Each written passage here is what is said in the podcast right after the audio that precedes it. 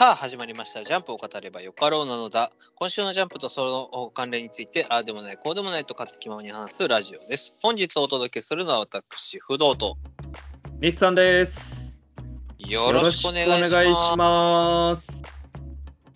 2023年9月11日発売41号、表紙関東カラーは新連載ママゆうゆうです。はい、ということで、今週のジャンプとその関連ですけれども、まだこの暑さ続くんかいというような世の中の中で、明るいニュース、悲しいニュースいろいろありますけれども、阪神が優勝したりなんかはね、直近の明るいニュースですけど、はい、私は昔は一応阪神ファンを名乗っていましたんで、ちょっと今回のは最終戦ちゃんと見てましたね。盛り上がりでしたよ、はい、いやーなんか優勝するのはそれはいいんだけど、まだ飛び込む人いるんだねっていうような感じのニュースは僕も見てて思いましたけどもう伝統ですからね、飛び込まないとっていうのはもう脅迫観念に駆られてるところはあると思うんです怖いよね、あそこまで行くとね。そう、一ファンを名乗ってんだからっていう意味がある。大阪人は本当仕方がないね、みんな。その楽しさはお祭り騒ぎだっていうのはね、いいんですけどね、ビッグウェーブに乗るしかねえっていうやつですね。でも一方で悲しいニュースもありましたね。そうですね、コブラの作者である寺澤先生が今週お亡くなりになられてしまったっていう悲しいニュースが来ましたね。またなんか一つの時代が終わったというか、大先生が亡くなられてしまったっていうのは残念だね。1978年ぐらいから連載されてたジャンプでね、我らがジャンプで連載してくれてたコブラですね。そうですね、最近はなんかネットとかで話に上がることも多かったですから、見たことある、聞いたことあるっていう方がいらっしゃるかもしれないですけど、結構ね、漫画界においても影響を与えた方で、デジタル絵とかに関してはコブラの寺澤先生が最初に取り入れた漫画家でしたからね。今やもうデジタル絵って普及してますんで、その流れを組んでるのが寺澤先生と考えると、かなりその漫画界では影響を与えた方でしたからね。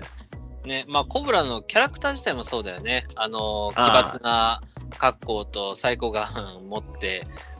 キザなセリフを吐いて回るっていう、かっこよさと強さ。そうですよね。僕も好きなセリフとか結構多かったんですよ。誰だお前はっていう風に言われたのに対して、当ててみろよ、ハワイへ招待するぜっていう風に言ってくれた。めっちゃかっこいいね。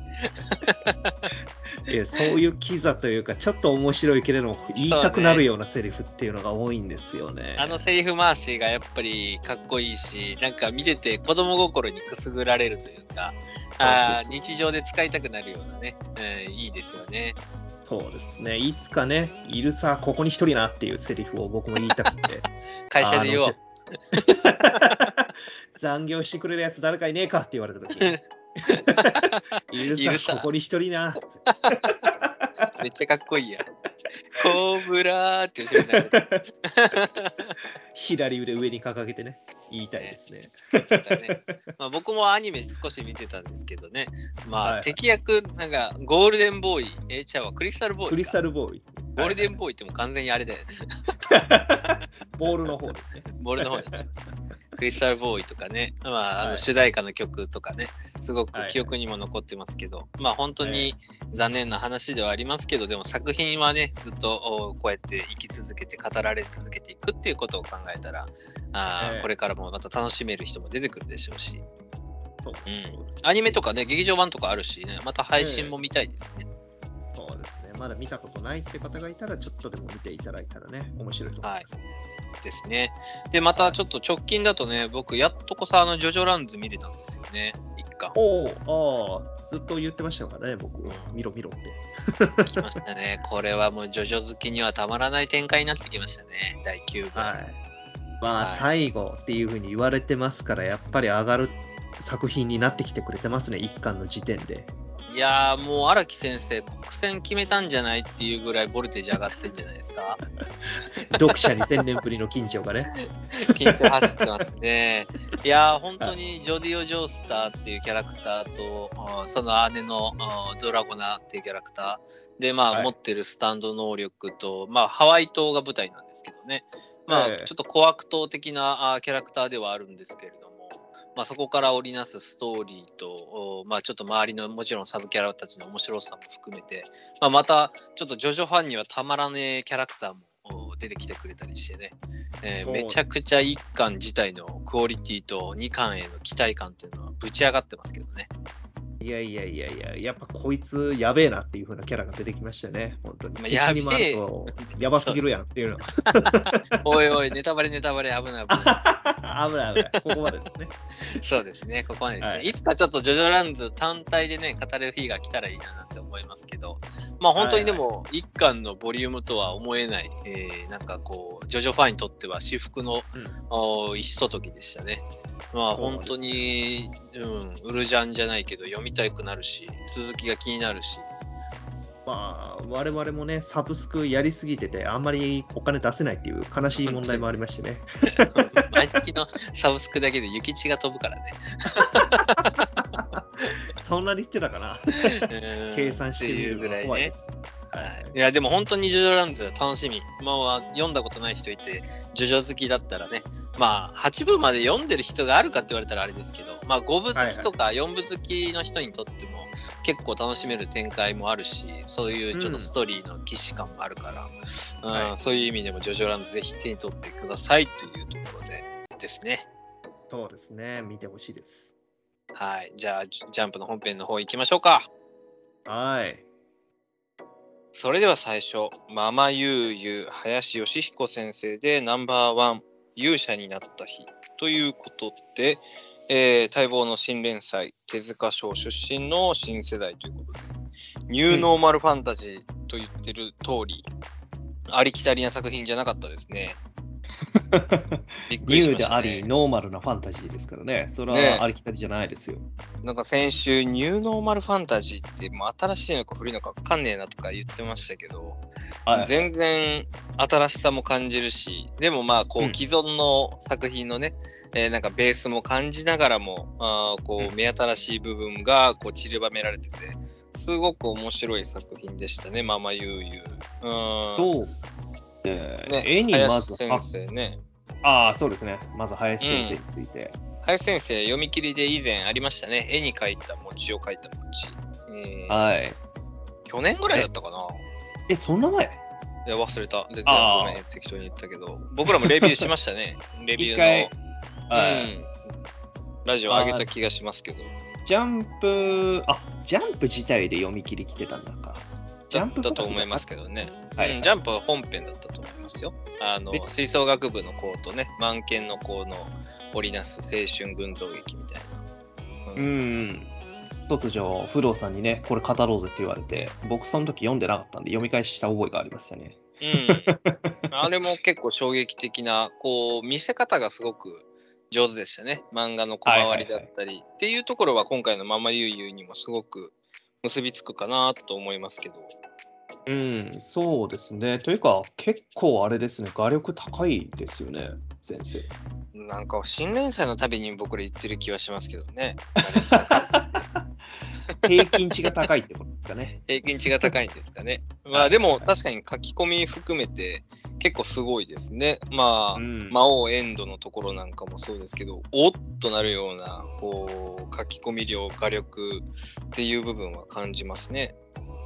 そうですね。おというのか、おえってなるのかわかんないですけど。まあ確かにちょっとね。まあこんなこと言うと下世話ですけど、まあちょっとチェーンソーマンっぽく、こう描かれてる部分もあり、まあでもそれはそれだからね。この作品はこの作品だからね。影響があるのか果たしてっていうのもありますけど。まあでも悪魔みたいなのは定番でいろいろありますからね、それこそ一番最初に考えたらデビルマンとかあの辺もありましたからね。確かにね。言い出すともうキリがないけどね。そうです。まあでも今回のこの作品もママゆうゆう、まあ魔王と勇者の共生パターン、共存パターン、まあいろいろなこうラノベ小説、アニメいっぱいありますんで、そういうこう既存作品がどうしても最初のね、プロローグだけだったら思い浮かぶんですけど、まあなんか思ったよりも王道ファンタジーにも進めれそうだし、来週以降、かといえばこう合間合間のこう母の魔王とこの勇者っていう形で、まだ日常ちょっとギャグっぽいストーリーも作れそうだし、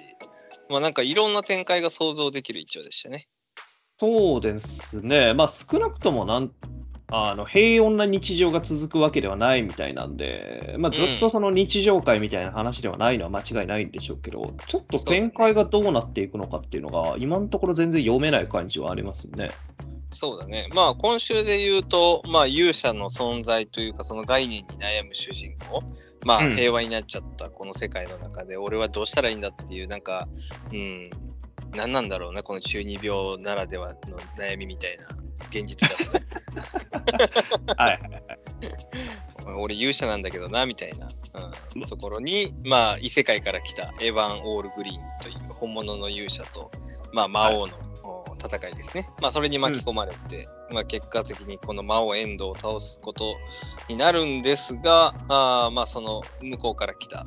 勇者が、まあ、この世界にだから、2人ずつ存在できないっていうこの設定、まあ、ちょっとポルターガイスト現象みたいなね、この現象がまたこの物語の起点になってますよね。ドッペルゲンガーやなあ、ドッペルゲンガーかポルターガイストは家の中で物が勝手にパチパチ音がするやつかそうそうそうラップ音がやだ恥ずかしい穴があったら入りたいドッペルゲンガーですよ皆さん。そうです、はい、そうですオッペンハイマーじゃないよね。だねドッペルゲンガードッペルゲンガーですねはい、はい、この設定がまたちょっとなんか今後もいきそうな気がしますね。まあそうですよね。今度は魔王の方の身が危なくなる話とかっていうのは出てくるかもしれないですよね。あまあ今回もそうだしね。まあまあそうだね。確かにお母さんが魔王である限り、うん、他の魔王が異世界から来て危なくなるから、うん、コルレオがそれを倒しに行くみたいな。まあ、今回であれば勇者エヴァン・オールグリーンが倒してくれたわけですけど、まあ、勇者側がすぐに負けちゃってコルレオが戦わないといけないっていう展開も当然あるでしょうからね。うんまあ、しかもなんかラストなんかちょっと別の世界になんか飛んじゃってるような風にも見えますよね。ああなんかそんな感じにも見えたんですけどね。はいはいはいはいはいはい。なんか下手しこのママママとコルレオの二人旅みたいな。他の逆に勇者と魔王がいる世界に飛び込んじゃったとか、はいはい、あーなるほど、まあ、確かにこんな森のあるような場所ではなかったですからね飛ぶ前は。そうそうそうそう、うん、なんかそんな風にもなんかもうちょっとね都会だった気もするし、まあはいはいはい、あとこのエヴァングリーンがね、勇者が残してくれたなんか剣とかもありそうなんでそれを引き継ぎながら戦っていく物語になるのかなとかね。うんうんうんうんうんまあ、まさしく本当の勇者になっていくっていうところですね。ですね。とまあちょっと最初はねヒロインかなと思ってたのが、まあ、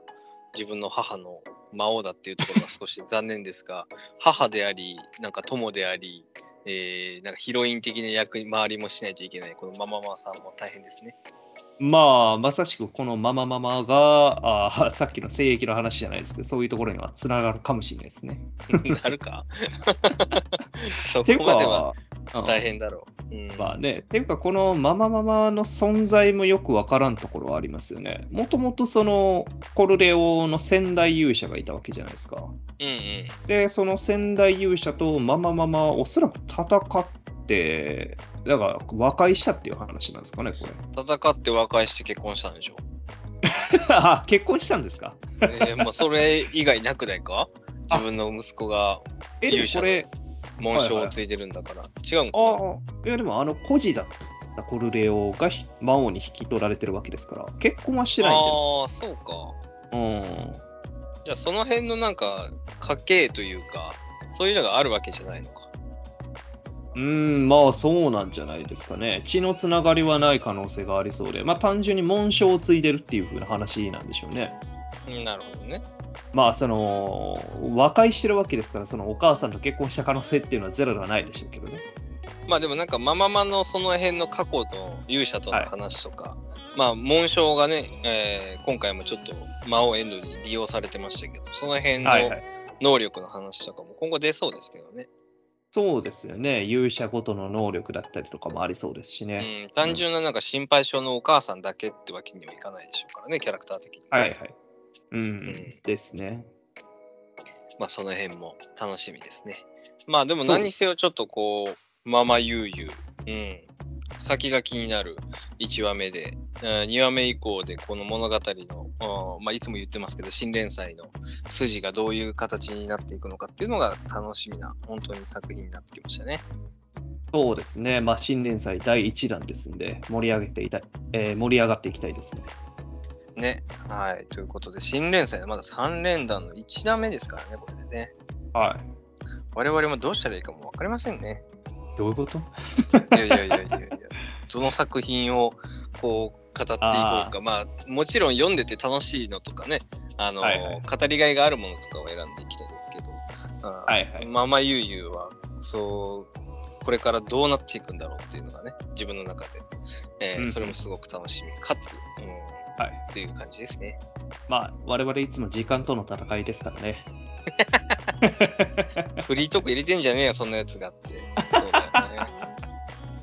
でもなんかね、あった方がちょっと喋りやすかったりするんだよね、この後ねとかね。口がありやすいからっていうのがね、ありますから。そうですね、回ってないのでね。はい。というところで、次週のこのママユーユー、とりあえず2話目、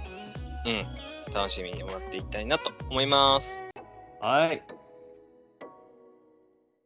続きまして、あかね話第77席、燃えてますよということで、先週、四季再々というシグマ一門のね、お祭り、町のお祭りがありまして、そんな中、焼きそばの売りで、トップを取ったあかねちゃんとグリコでしたけれども、そんなところでね、落語に関する、グリコの悩みというか、今週もそうですけども、あかねちゃんに抜かれてるんじゃないかと、腕前的にもということにうすうす気づいてたという話で、焼きそばの味しか褒められなかったグリコもねまたあれもひどい話ですけれども、それをマイケル兄さんに相談するというところからの今週ですが、グリコ思ったよりもポジティブでというか前向きな悩みでよかったですね。そうですね、今週は当然その後ろ向きというか暗くなってるタイミングもあったんでしょうけど、今週はね、より腕を上げたいと、兄弟子としての背中を見せたいっていう風な部分を見せてくれたのはまだ良かったですね。そうね、なんか単純に実力不足でもうやめたいとか、そんななんか後ろ向きな悩みでもないし、マイケル兄さんになんかめちゃくちゃこう教えてくれっていうわけでもなくて、自分が上手くなりたい、兄弟子でありたい、背中を見せるんだ俺はっていう確固たる意志がある上での悩みっていうところが、やっぱグリコの男らしさも感じさせてくれてよかったですね。そうですね、ただ一番最初に思った兄弟子三人衆の中の教授兄さんだけなんか薄くねって思っちゃったところはあったんですね。芸に実直で情に厚く人望もある、ちょっとなんか、若干な同じように芸以外のところ褒めてる感じがありますね。若干ちょっと足りない感じはするね、褒め言葉がね。そうですね、お前も芸を褒めろよ。でもグリコからするとそんな背中を追い続けたい兄弟子3人なんでしょう。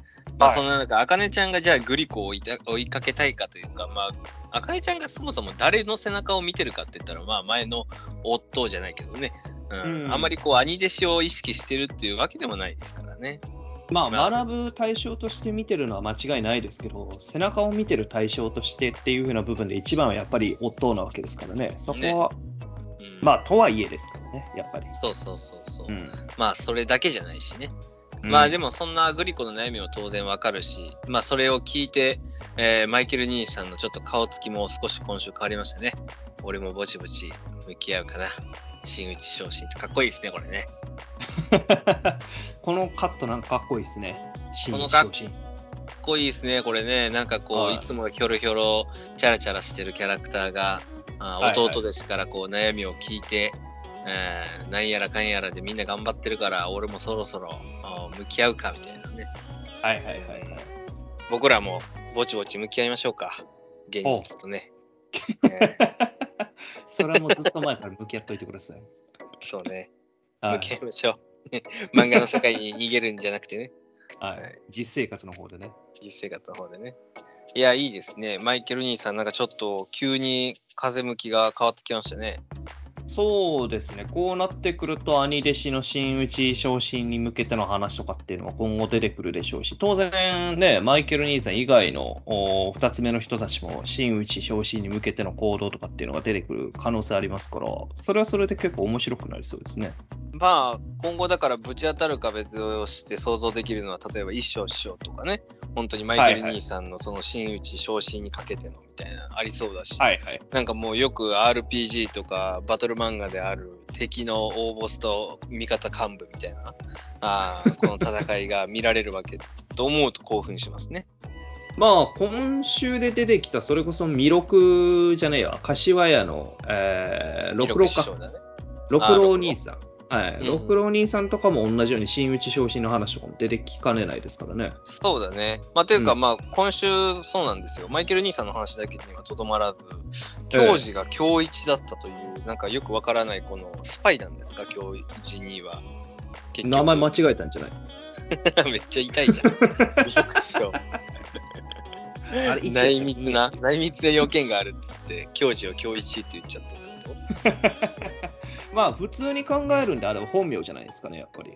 そうだよね、落語家としての名前ではなく本名で京一であると。いや、もしくは荒川一門にもいながら柏屋にもいたとかいう二重スパイスってないかなそんなこといけんの落語家いや知らんけど、柏屋の方にも名前を置いてるみたいな、はいはいはいはい、可能性とか。教授にどうなんでしょうね、ちょっとこれ顔が見えないから表情がね読めないんですけど、まあそうですね、まあ元々の知り合いだったとかっていう可能性か、もしくは個人的に仲良くなってたのか、まあいろんな可能性はあるのかなと思いますけど、ここにさっき言った六郎兄さんもいるっていうのがちょっと肝になってきそうですよね。ああ、じゃあそれこそあれじゃない、シグマの芸をこう情報を収集させに行かされてるスパイじゃないの、やっぱり柏屋。柏屋から荒川に向けてシグマの下でちょっとお前芸を盗んでこいって言われてる別の漫画みたいになってきたややこしい話よ。でもその辺で考えたら別に弥勒、柏屋弥勒はおそらく知ってたんじゃないですかね、今週でいううららさんみたいな感じでね。いやー、知ってるのかな、うららさんとシグマ師匠とか。まあまあそうだね、でも六郎がいるのがちょっと怖いね、この辺ね、柏屋の下に。そうですね、また何かしらの狙いだとかっていうのがあるんでしょうが、意外といろいろと暗躍じゃないですけれども、ね、話が裏で動いてますね。メカ丸なのかもしれないね教授にはメカ丸なのかもしれないアルティメットメカ丸になりますね、アルティメット教授にかもしれませんねどういうことや、アブソリュートか。いや、だからその内通者だよ。はいはい、いやそれは分かるけど分かってる分かってる。まあ一方でね、小熊2も小熊2で4人会、まあみんな忙しいねこれね、今週とまたそうなんですけど、小熊にも4人会に向けて、まあ、燃えてるっていう話なんですけど、はいはいはいはい、まあこの辺もちょっと4人会の結果も気になるしね。これで小熊兄がなんかヒカルちゃんなんかに超えられた時にはもうたまったもんじゃないしね悲しい展開ですね、それは。でも小熊兄もそれぐらいのちょっとプレッシャーを感じてるだろうね。まあまあまあまあ、人気声優ということでね、ヒカルちゃん出てきてるわけですから、まあ飛ぶ鳥を落とす勢いで来てる後輩というか下の存在っていうのは恐怖はするんじゃないですかね、やっぱりね。まあその競争の4人会じゃないとは思いますけど、ある程度お客さんの反応とかで優劣はついちゃうだろうしね、まあその辺もちょっと小熊兄の実力やいかにというか人気がどうなのかっていうところも見れると。で、あかねちゃんはあかねちゃんで、まあ2つ目になる、一日でも早く改正に追いつくんだっていうような今週の展開と、まああとはやっぱりあれですね、ラストの昔のシグマ師匠だったり一生と弥勒とうららちゃんですね。はいはいはい。でもやっぱりあれなんですね、うらら師匠、シグマ師匠とかと同年代なんですね。そうだね、怖いね美魔女ってレベルじゃねえぞって話ですね一世代超えてない？なんか娘だったりしないかなこれそんなことある？ないな、ないだろうね。まあ美魔女枠ですからね、この辺は。はいはいはい、しょうがないですけど、まあ、シグマ師匠が60近いと考えても50前半ぐらいかなと思いますけどね。まあどれだけ甘く見積もっても50前半、下手しい60手前とかですかね。まあでも過去の写真見る限り年下ではありそうだからね、シグマ師匠。まあまあ多少年下の可能性はありますけどね。ていうかもうこの時もシグマ師匠脱いでるんかいっていうね。意外とキャラ的にあれなんですね、一生師匠の方に絡むといいますか、肩に腕乗せてますんでね、どっちかというとシグマ師匠の方が上に立ってそうな雰囲気すらありますけどね。ね、どこで仲違いしたんでしょうね。なんかこんなわけあいあいと絡みがうぜえんだよって一生師匠が怒ったんだよ。中高生のなんか 男子同士のあれじゃないんだから。まあでも弥勒師匠もね、こうやって一緒に酒飲んで笑い合える仲だったのが、はいはい、だいぶ変わっちゃったんですね、いろいろとね。まあまあ年を取ると変わるっていうのはあるでしょうからね、関係性がね。でもなんかいつか見たいですね、シグマ師匠とこの面々の今の、絡みというか、まあ、今もまた肩に手を置いて無理だ。綺麗だね。シグマ師匠のお尻のあれだけは、張りだけは健在ですから。確かにそうですね。うん、まあでもシグマ一門の、みんなもね、それぞれが進むべき道があって、まあ、ちょっと一人教授にだけなんかスパイ活動してるみたいな小回りなんですけど、怖いなもうね。そうですね。みんな頑張ってほしいけど、ちょっとシグマ一門の団結してる姿も見せてほしいですけどね。ああ、確かにカッポで踊ってる時以外団結してる記憶がないですね。あんまりね。あの時がピークだったのかもしれませんね。かもしれないですね。はい、まあ何にせよこの茜話でもやっぱり物語とこの中間の話で、まあここがだいぶキーポイントになってくるのかなって感じの1話でしたけども、楽しみですね。そうですね。それぞれのキャラクターの、展開と進むべき道ということで、はい、ということで次週の茜話ですね。また楽しみにしておきましょう。はい。続きまして坂本デイズ、デイズ134。エンドということで、まあ、先週から引き続き、殺し屋店、正規の殺し屋店に、出るための坂本さんたちの物語ですね。はい。まあしかしこの殺し屋店という美術館、いいですね、雰囲気も。まあ展示物に対しての雰囲気はいいですね。なんかえらいでかい。ね、めちゃくちゃでかいですね。いや、てかこの殺し屋と美術館って組み合わせ、ジョン・ウィックの2みたいな感じで好きなんですよね。あ確かにそうですね。雰囲気的には近いです、なんかいいんですよね。殺し屋と美術館ってなんか合うんだよなと思ってね。はいはいはいはい。個人的な。それこそジョン・ウ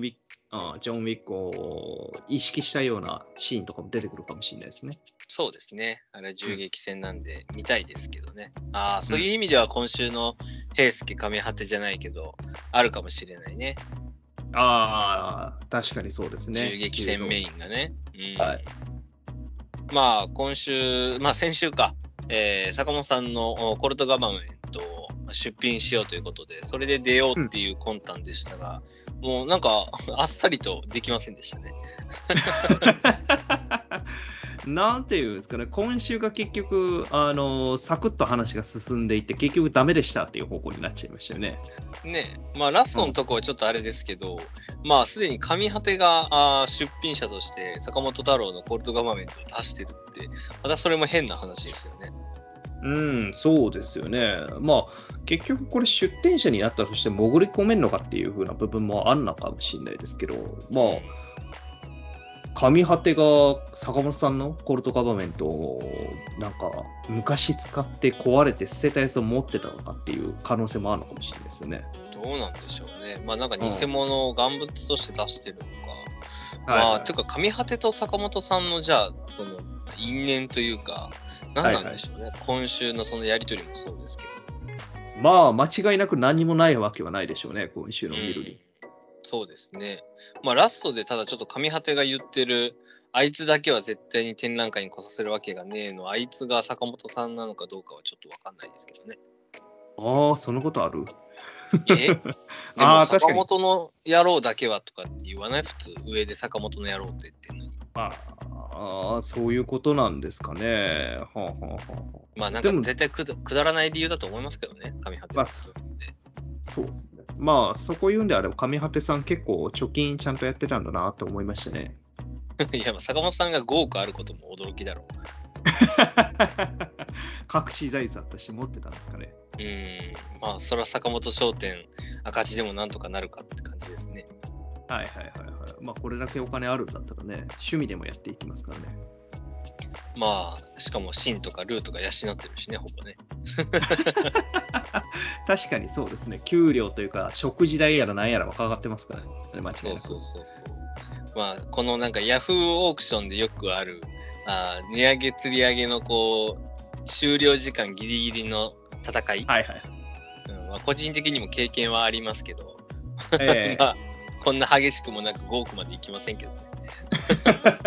途中でとっとと撤退しますからね、どっちかが。なんだったかな、なんか俺漫画全巻セットで戦った思い出はあるな。パソコンにかじりついてた記憶が、だいぶ前ですけど。はいはいはい、はい。そっちがその額出すんだったらみたいな、ちょっとああいうのってどんどん高揚しちゃってね、はいはい、予想以上の出費になっちゃったりしますけどね。結局普通に買った方が安く済んだとかっていうのはありますからね。あるあるですね。まあ新品、そうだね。その頃のワンピースだったかな。忘れたけどね。はいはいはいはい。まあ今週のこのチケットや何でもチケットかっこ闇っていうすごい雑なページですけど。ダメですよ。チケット転売ダメ絶対ですからね。ダメ絶対ですけどね。正規のコレシア店の下を見てみると洗濯機店がやってるんですね。しかもペアで20万円。ペアで20万円。めちゃくちゃ人気みたいですねこっちも。いやもう家電量販店行ったらよくないって思いますけどね。歴史がやっぱり詰まってる。歴史があるんですか。なるほど。たらいとおけから始まるのかな。それ洗濯機か。いや最初のね。洗濯をするための。洗濯の歴史とは言うて、まあ、闇サイトにまあまずその洗濯機店が載ってること自体がちょっと笑えますけどね。そうですね。まあまあまあ、こういったチケット転売っていうのはね、今社会問題にもなってるところありますからね。そうね。こういうチケット販売店っていうのがなくなってくれれば、転売だとかっていうのもなくなりますから。何の時事ネタの話。別に俺らが社会に継承することではないけど。間違いない。まあでも良くないことは当然良くないですけどね。はい、本当に欲しい人が手に入らない。今回でいう坂本さんらみたいな、もう闇サイトに手を出すしかなくなってますからね。まあ、しかしザ・エンドってちょっとこうね中二病感あってダサい名前ですけど、まあ上果てっていう名字だからまあいいのかかっこいいのかとは無理やりな納得感はありますけどね。まあ何かしらの意味があるんかもしれないですね、ジ・エンドっていう名前をつけてるのは。そうだね。まあこれでもどうなるんだろうね、上果てと坂本さんが相対するのかな、ちょっと戦いになるのかな。なるほど。買い取ったチケットを取り合うってことですか。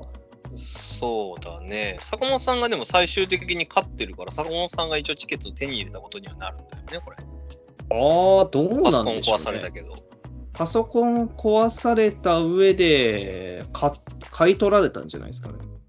そうなんだ。ギリギリでまた上果てが上乗せしたのかな。まあじゃあだから最後貯金があったんじゃないか。ですから、まあ、貯金がなくなっちゃったことをショック受けてるわけですから、変えたってことでしょうね、上果てが。なるほど。じゃあ、まあ、上果てを利用して、もしかしたら潜入するのかもしれませんね、坂本さん。そうですね、上果てを、まあ、利用するというか、上果てから奪い取るとかっていう話になるのか、まあ、また別の方法、強行突破とかっていう話になるかもしれないですね。こういうキャラクターは、また姿、形をまだ見せてないから、ちょっと難しいね。見せるのかどうするのかみたいな問題もある。一生見せないっていうのもありですからね。そう。まあ、ヒロアカの葉隠れちゃうんじゃないけどさ。まあ、こう、ずっと見えないのかな、どんな子なんだろうなと思って、すごく重要な場面で、まあ、出てくるのが一番いいんですけど。それ考えると、まだ先かなとは思いますけどね。だいぶ先になるでしょうね。ね、そう考えるとね。まあ、でも気になるね、上果ての、その素性というか、どんなビジュアルなのかっていうところもね。まあ少なくとももともとオーダー同士で一緒に働いてた時期はありそうな雰囲気ありますからね。知り合いなどは間違いないでしょう。まあでもこの掃除の人が言ってる通り本当に棒なのかもしれないね。棒さんだったんですか？いや、棒が本当に棒のような人かもしれません。棒が喋ってるって言ってるぐらいなんで。どういうリアクションやねんっていうことですね。普通1ページ目はまだ顔に表情はあるんですけど、2ページ目というか下か2コマ目の時にはもう完全に顔死んでますけどね。死んでますね。感情というものを失った顔してますね。面白いですね。本当相変わらず坂本デイズの一般人はね。はい。恐怖を感じますね、こっちの。すげえ。コナミ感です。はい。まあそんなところで坂本デイズ、次週は上果てと坂本商店のバトルが見られるのか、こう追いかけ合いが始まるのかというところですね。はい。はい、ちょっと殺し屋店に潜入できるのかどうかということ。はい。楽しみに待ってましょう。はい。続きまして、青の箱、シャープ116、失礼でしょう。ということで、どっちなんでしょうね、これ。失礼でしょうなのか、失礼でしょうなのか。どういうこと？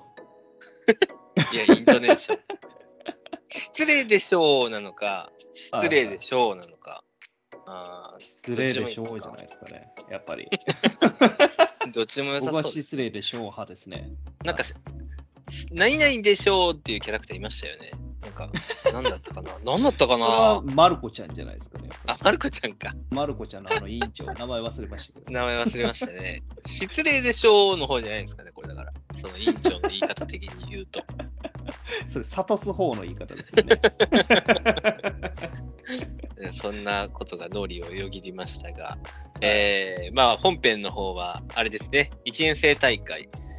まあ、大輝がね優勝を目指してインターハイに向けての、まあ、今回優勝を目指すと。ただまあ遊佐がいないという現状において、まあ、どうなるのかという話でしたが、まあ、佐治川高校の同じね、望月というキャラクターが新しく出てきて、まあなんかいけすかないのかかっこつけなのか、あ、よくわからないキャラクターでしたが、まあ、今週また外の望月とのバチバチもありつつ、まあ、ただ今週はちょっと京君とあやめちゃんの関係も若干進んでいい話になってきましたね。はい、そうですね。僕はそっちの方ですごいちょっと盛り上がりましたね、今週は。まあやっぱ青の箱といえばね、こういう要素がないとバドミントンだけ見せられてもっていうね、我々のあくまで個人的な意見はありますけれども。個人的な感想ですんでね。はい、決してバドミントンが好きな人をもうバカにするわけではございません、ね。いやいや、そうですよ。まあ、はい、バドミントンやってたしね、なんだっただし、スポーツ漫画ももちろんいいんですけども、やっぱ青の箱はこう個人的に楽しくなれる部分が恋愛の部分だったりするんでね。まあでも、まあそのあやめちゃんと京くんのね関係性もいいですね。はい、そうですね。やっぱり三浦先生こういうところで読者をくすぐってくるのがうまいですね。うん、そうだね。やっぱりちょっとこうあやめちゃんが先週京くんにまあ、優勝候補でもなんでもない京くんになんかちょっと失礼な感じの言葉になっちゃって、はい、それを気にしながらさっきはごめんねから始まる会話、いいですね。そうですね。まあそれに対して京くんもまあ多分本心でしょうね。別に気にしてないよと。本当に全く気にしてもなくて、一応出場すんねんでっていう風な、まあ、そういったツッコミぐらいの感じやったんでしょうけど、そうそうそう、でもその後にやっぱり言ってくれたのがちょっとキュンときますよね。内心では一生でも多く勝ってやろうと思ってるから応援してっていう。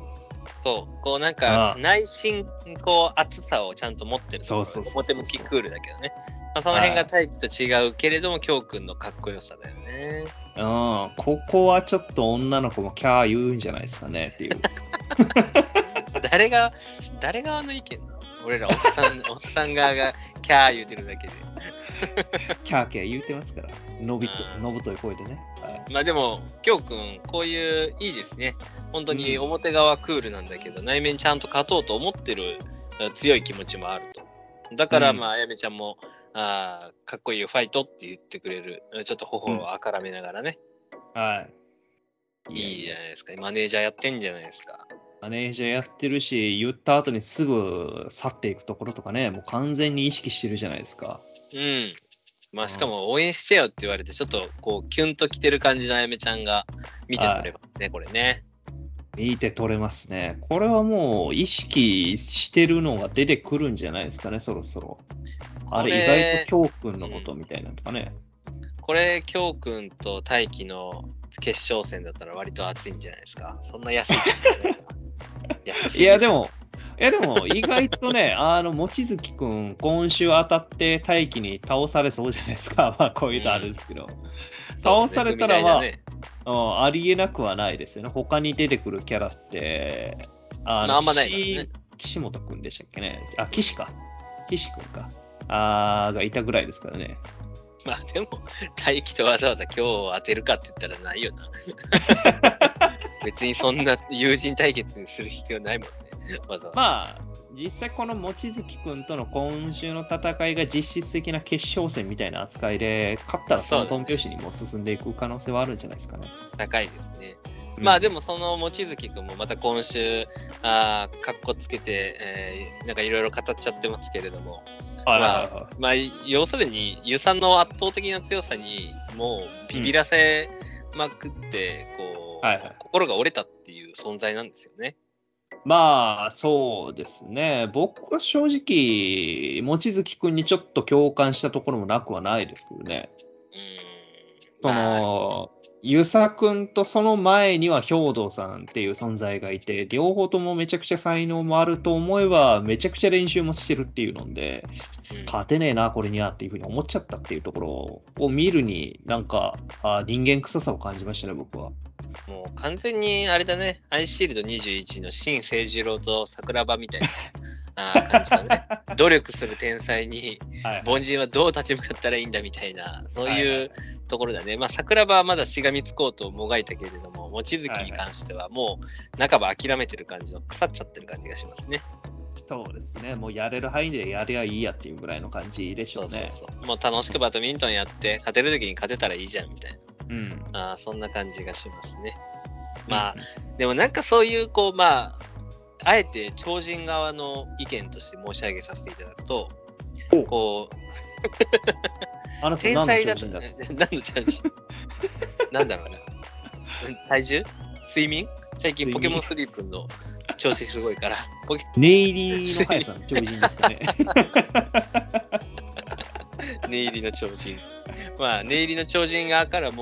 させていただくと、やっぱり努力してるから超人なのであって、先にそっちが来るわけじゃないですか。そのもう超人って区切っちゃうと、まるで元からそれが生まれつきの才能であるかのように言われてしまうけど、まあよくある言葉ですけどね。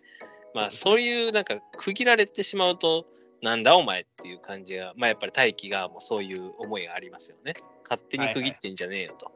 まあ気持ちはわかるけどっていうのは、まあ大輝も羽生先輩に感じる思いがあるからでしょうね。そうですね。まあ大輝からしてみたらまだ諦めてねえのに何てめえは諦めてんだっていう話でしょうからね。そう勝手に線引いてるのは自分だっていう話ですね。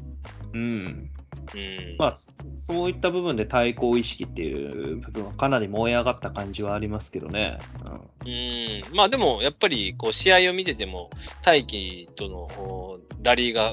きちんと続いてたり、なんかいい勝負してそうなところはやっぱ望月くんもそれなりの実力者なんでしょうね。まあそうですね。とはいえスマッシュ入れられたりとかしてて、明らかにもう大輝の方が上だっていう風に思わされてる感じありますね。いやでもこの大輝の燃え上がる感じで負けるわけにはいかない。まあ余計にこの望月に対しては負けちゃ恥ずかしいですからねこれね。まあそうですね。ここまでいってて負けてしまったらっていうのはありますからね。まあそれに対してというか、まあそもそも勝つための練習っていうのはずっと繰り返してるわけですから、ここは勝たねえとっていうとこですね。そうだね。報われてほしいですね。まあそれに対してこう負けた時に望月が超人っていうような言葉だけで済ませるのか、まあそうどうするのかっていうところがちょっとキーになりそうですね。まあそうですね。お前も超人側だったのかっていうふうに思うのか、意外とお前はまだ諦めてなかったんだなっていうふうな感想を持つのかっていうところが。そうだね。まあ、ちゃんと努力の結果にそれがついてきてるっていうことに気づけるかどうかですね。そうですね。まあまあ何にせよこの熱いスポコン展開と、まああやめちゃんときょうくんとの物語も含めて、青の箱徐々にこうなんか熱量を帯びていってる感じがするので、まあそれがどう結果に結びつくのか。千夏先輩のねご褒美は最後にあるのか、ここもちょっと男性としてはね、優勝した後のね千夏先輩の何かあるのかというところも気になりながら。来週も楽しみにしておきましょう。はい。続きまして、呪術廻戦第235話、陣外魔境新宿決戦13ということで。いやー、ここまで面白くなりますか。はい。今週テンション上がりましたね。ボルテージ爆速ですね。これはもう我々にも40年ぶりの緊張が走りましたね。約40年ぶり。はい、母体にすらまだいなかったかもしれないですね。いやー、スクーナが1000年ぶりの緊張が走ってる時に僕らにも緊張走りますね、これは。はい。いや、やっべって思ったでしょうね。やっべって思いましたね。いや、まあ先週1対3の状態から、まあ、どうアギトをこういなすのかなと思ったらね、出力最大の青でぶつけて、まあコッパみじんにするところからの今週ですけれども、まあ五条先生がここまでボルテージが上がると最強なのかというのを改めてこう感じさせる、まあこの1ヶ月間ぐらいずっとそうなんですけど、はいはい、やはり五条悟なんだというところもうまざまざとって感じですね。そうですね、やっぱこいつ最強やなって感じですね。もうスクナさんも圧倒されてますからね、完全に。まあその先週先々週だったっけなの時は逆に五条先生が自分の敗北を感じさせられてたっていうところでしたけど、もうそこに対してのこの見せつけ、いや、かっこよかったですね。ああ、何もかもがかっこいいですね、今週は。はい、まあ、2度目の国戦からのボルテージが上がっていくところ、まあ、先に放った青に対する赤からの挙式紫のこの連結、で、まあ、栄翔のタイミングと青を利用した高速移動、はいはい、で相手の鮮血すらもこの樹脂の後追いで青のね出力を取り戻すっていうこの小細工も、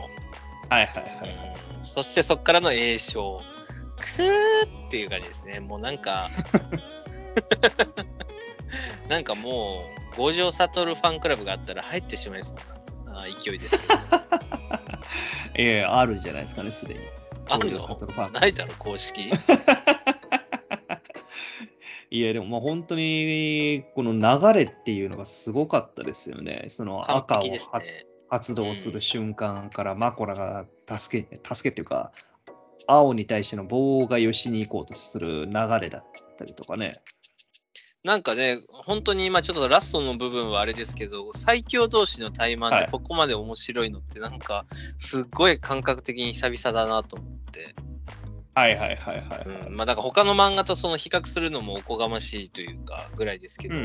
やっぱり五条とこのスクナの対決、まあこの1ヶ月間リアルタイムでずっと追いかけてるから、なんかすごいこっちも高揚感がというか満足感がすごいですね。そうですね、ずっとこのスクナに対して押されてるところだったりとかがあったんで、その鬱憤を晴らしてくれるようなこの紫、いや良かったですね。そうね、はい、無制限の出力最大、はい、無制限だったっけの挙式か、ね、はいはい、が、まあ、まさか自爆とは思わなかったですけどね。まあ自爆っていうか、もう指向性を絞らずに、もうとりあえず威力をっていう風な話ですよね。そうだね、まあ確かにこれは草壁先生の言う通り、周りがいたら何もできないもんね。そうですね、死ぬからね。コッパみじんになっちゃうからね、これね。はい、あのマコラが法人とともに塵となるこの挙式紫、さすがですね、はい、そうですね。途中ね、スクプラさんもマコラさんに助けていただいてたところもありましたけど、盾もいなくなっちゃいましたからね、かわいそうに。まあマコラね、やっとこさ法人崩壊、まあスクナがなぜこの挙式紫に生きてるのかも不思議なぐらいですけれども、はいはいはいはい、いやーじゃダメですよ。でもここで五条の勝ちだって。そうよね。もうこれで、ね、この一言でもう全てがあれって崩壊する。言わなきゃ勝ってたところあるよね。さあ、言わんかったら勝ててたね。言ったからって。全読者から責められるよ、草壁先生。いや本当にそうよ。なんかジョジョでもこんなセリフあったよね。はいはいはい、はい。勝った第3部かんじゃないけどさ。それは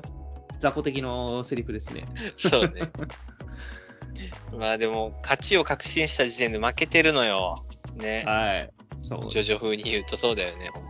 当に。うん。まあ。まあ、実際問題かなりまだ有利なんで、そんなに不安視があるかっていうとそうではないわけなんですけど、その言う通りね、黒線を使ったことによって反転術式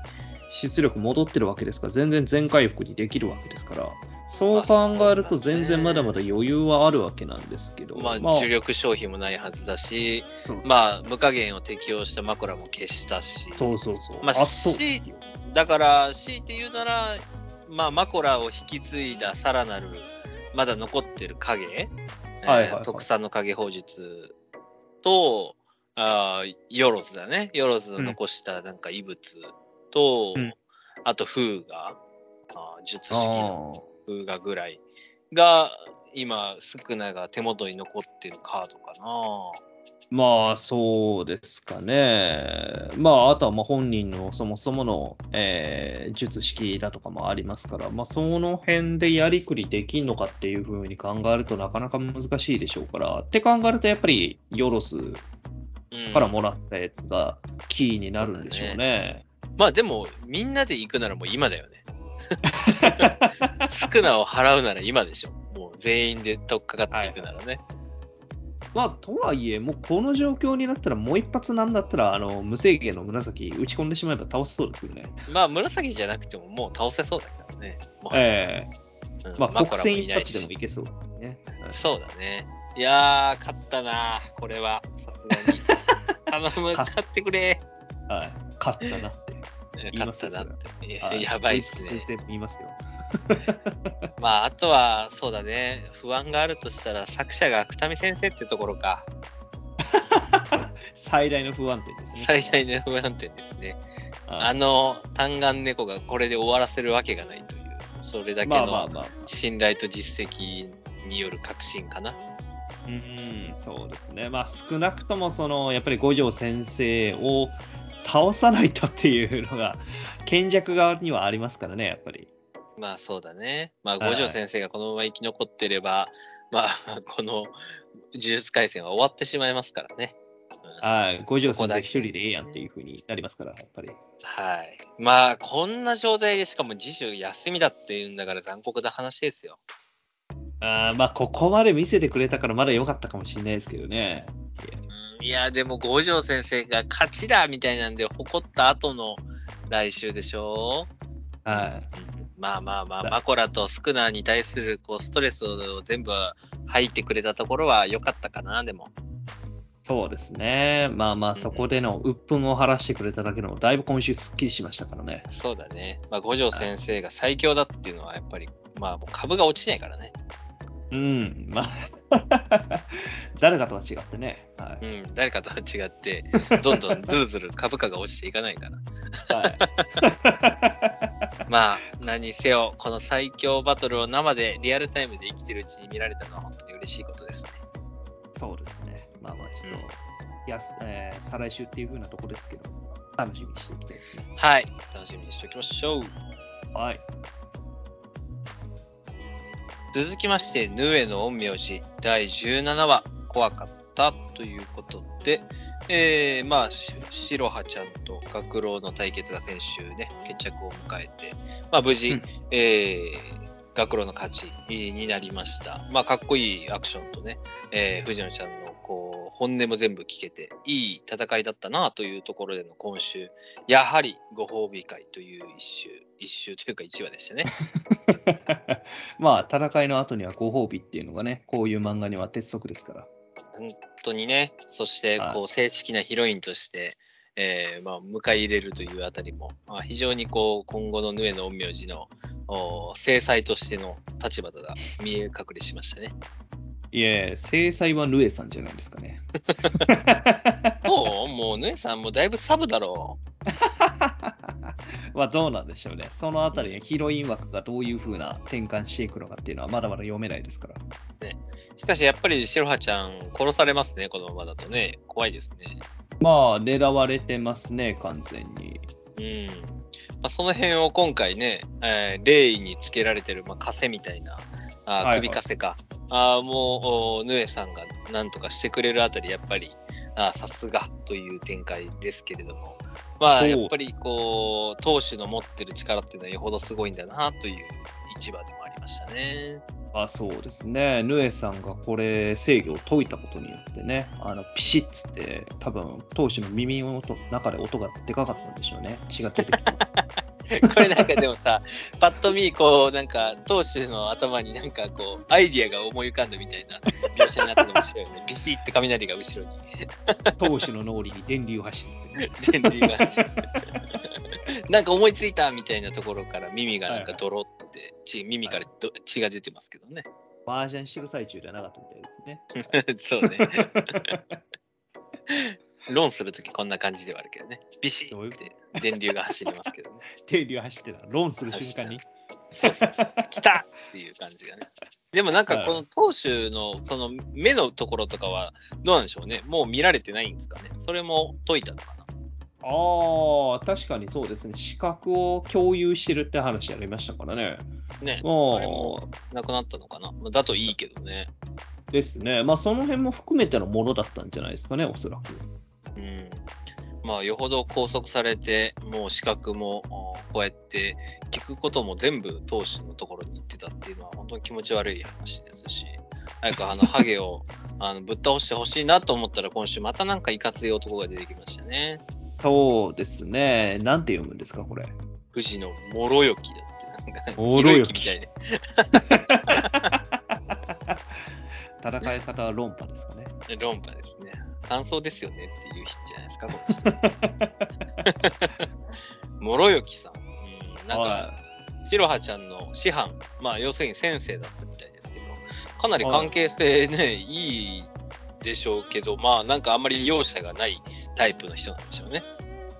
仕事だからしょうがねっていう風な感じのタイプなんでしょうね。いい人ではありそうですけどね。しかも過去にも何度か弟子を手にかけてるようなので、なんかその辺も慣れてるタイプなんですね。手にかけないといけない弟子を輩出しまくってるって考えると、師匠としてどうなんかっていうところもあるかもしれないですが、投手とこの諸雪のちょっと価値が、ね、それだけ落ちてますけどねそういう弟子を輩出しまくってるっていうことで言うとね、そういうことですからね。しかしちょっとなんか気になるところは、白羽ちゃんが言ってますね、今後なんかこの先この町にはえらいことが起こるっていう話、とんでもないことが起こって大勢の人が死ぬ、それを軽減するためにヌエを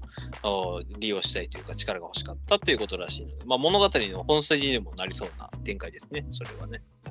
そうですね、こんな話は特にヌエさんから話はなかったわけですからね、何かしらそのでっかい敵っていうのが出てくる、それを倒そうとするって話にはなるんでしょうが、とはいえ舞台がずっと学校ですからね、そうだね、そのうち、学校から出ていく展開になるんですかね。この前も海辺行ったしね、砂浜でね。確かにねそれは学校だけじゃもうね、とどまらないんですけど、陰陽師大集合みたいな展開はあるかもしれませんし、その前にはでもこの白羽ちゃんの問題がすっきり片付いてればいいんですけど、何にせよこの白羽ちゃんと学郎のなんか恋っていう恋な感じでもないですけど、だんだんこう2人の絆が深まっていくところは見てて楽しいですね。しかもですよ、次号大人気御礼2号連続センターカラーということなんで、ちょっとなんかアンケートを出しすぎたかなっていうそうですね、やっぱりみんな好きなんですね、こういう展開はい、みんな白羽ちゃんを応援したくてアンケート出してると思うんですけど、私もその一角ではありましたが、ちょっと2号連続っていうのはちょっとなんか久しいというか、あんまりなかったんじゃないかな。茜話であったかなぐらいかな。そうです。茜話は確か2号連続あったんじゃないかな。でも青の箱もあったかな。でもよほど編集側で押されない限り2号連続センターカラーって取れないですよ。アンケーが取れない限り。そのさっき挙げた2つとも、もうずっとジャンプの中では前半に位置してる漫画ですからね。同じようにヌエの陰陽師も。これから前半が定位置となるような漫画になるんでしょうね。ということで、なんかヌエの陰陽師もだいぶポジションうまく撮ってるようなので、はい、まあ今後の展開、さらなるキャラクターが増えていってね、面白い、まあちょっとしたギャグ要素もスパイスで入ってることを願いつつ、はい、はい、このヌエの名字次週もどうなっていくのか楽しみにしていきたいと思います。はい、続きまして明日見かけるラウンド12青い帯ということで、まあ、なんかちょっと明日見かける語るの久々な感じはしますけれども、はいはい、うん、相変わらずテンポも良くて、ニトがね今吹き溜まりでの戦いに向けて、進んでいっている最中ですが、今週もなんかテンポも良く吉時さんもいい人でいい指導者で、なんか周りの人に恵まれたニトもすごくやっぱり、見てて楽しいし、まあ、ラストのね、うん、吹き溜まり、まあ、吹き溜まりってなんかすごい名前だな、改めて言ったりとでの戦いまでのテンポの良さすごくいいですね。戦いまでそうですね、この辺のテンポの良さっていうのは本当に日の丸相撲に通じてるところがありますね。ね、なんか、うん、そうこの前のねなおちゃんの大会の後からもそうですけど、どんどんこう戦いがあって修行があっていうのがもう1話ずつにこう方向性が固まってっていうのがテンポが良くて本当に見やすいですね。うん、そうですね。まあそういえばカズロー、最後のページですけど、カズローと先週ナオさんと戦った女性の、ちょっと名前忘れてました、レスリングチャンピオンと一緒にいるんですね。ね、一緒に練習してるんだね、この辺も。うん、まあなんかそういう格闘技界のつながりもあるんでしょう。同じチームだったかな、はい、それを覚えてないけど。うん。まあでもカズローさんのこと慕ってたね。そうですね、慕ってましたから、うん、まあもともと知り合いなんでしょうね。そうだね。まあでも本当に吹き溜まりの一戦に向けて必殺技も習得したっていう、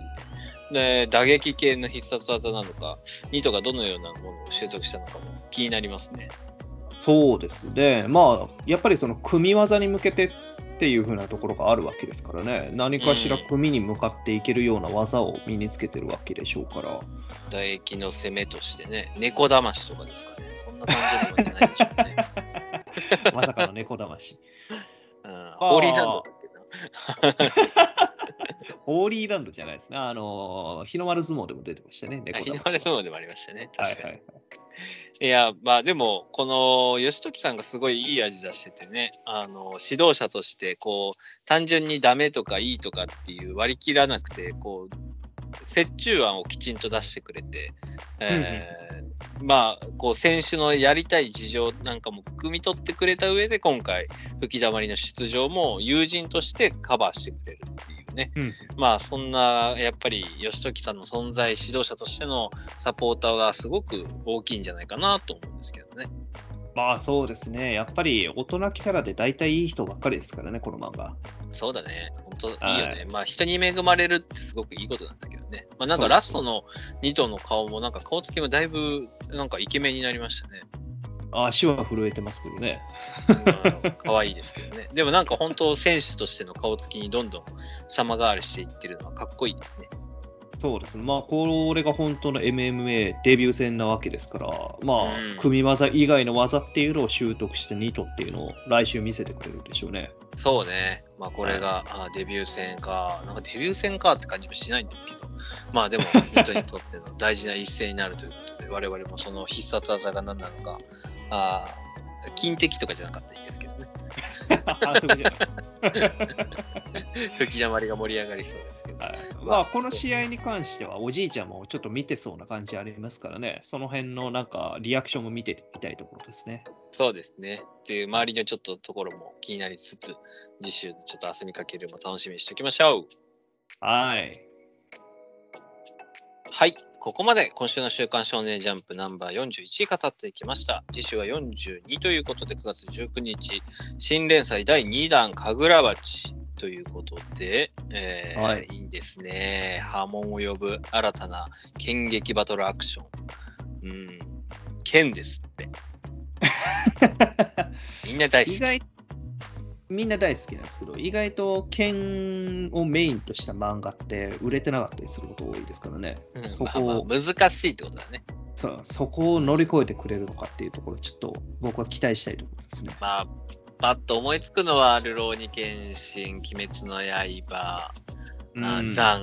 かな。残入れる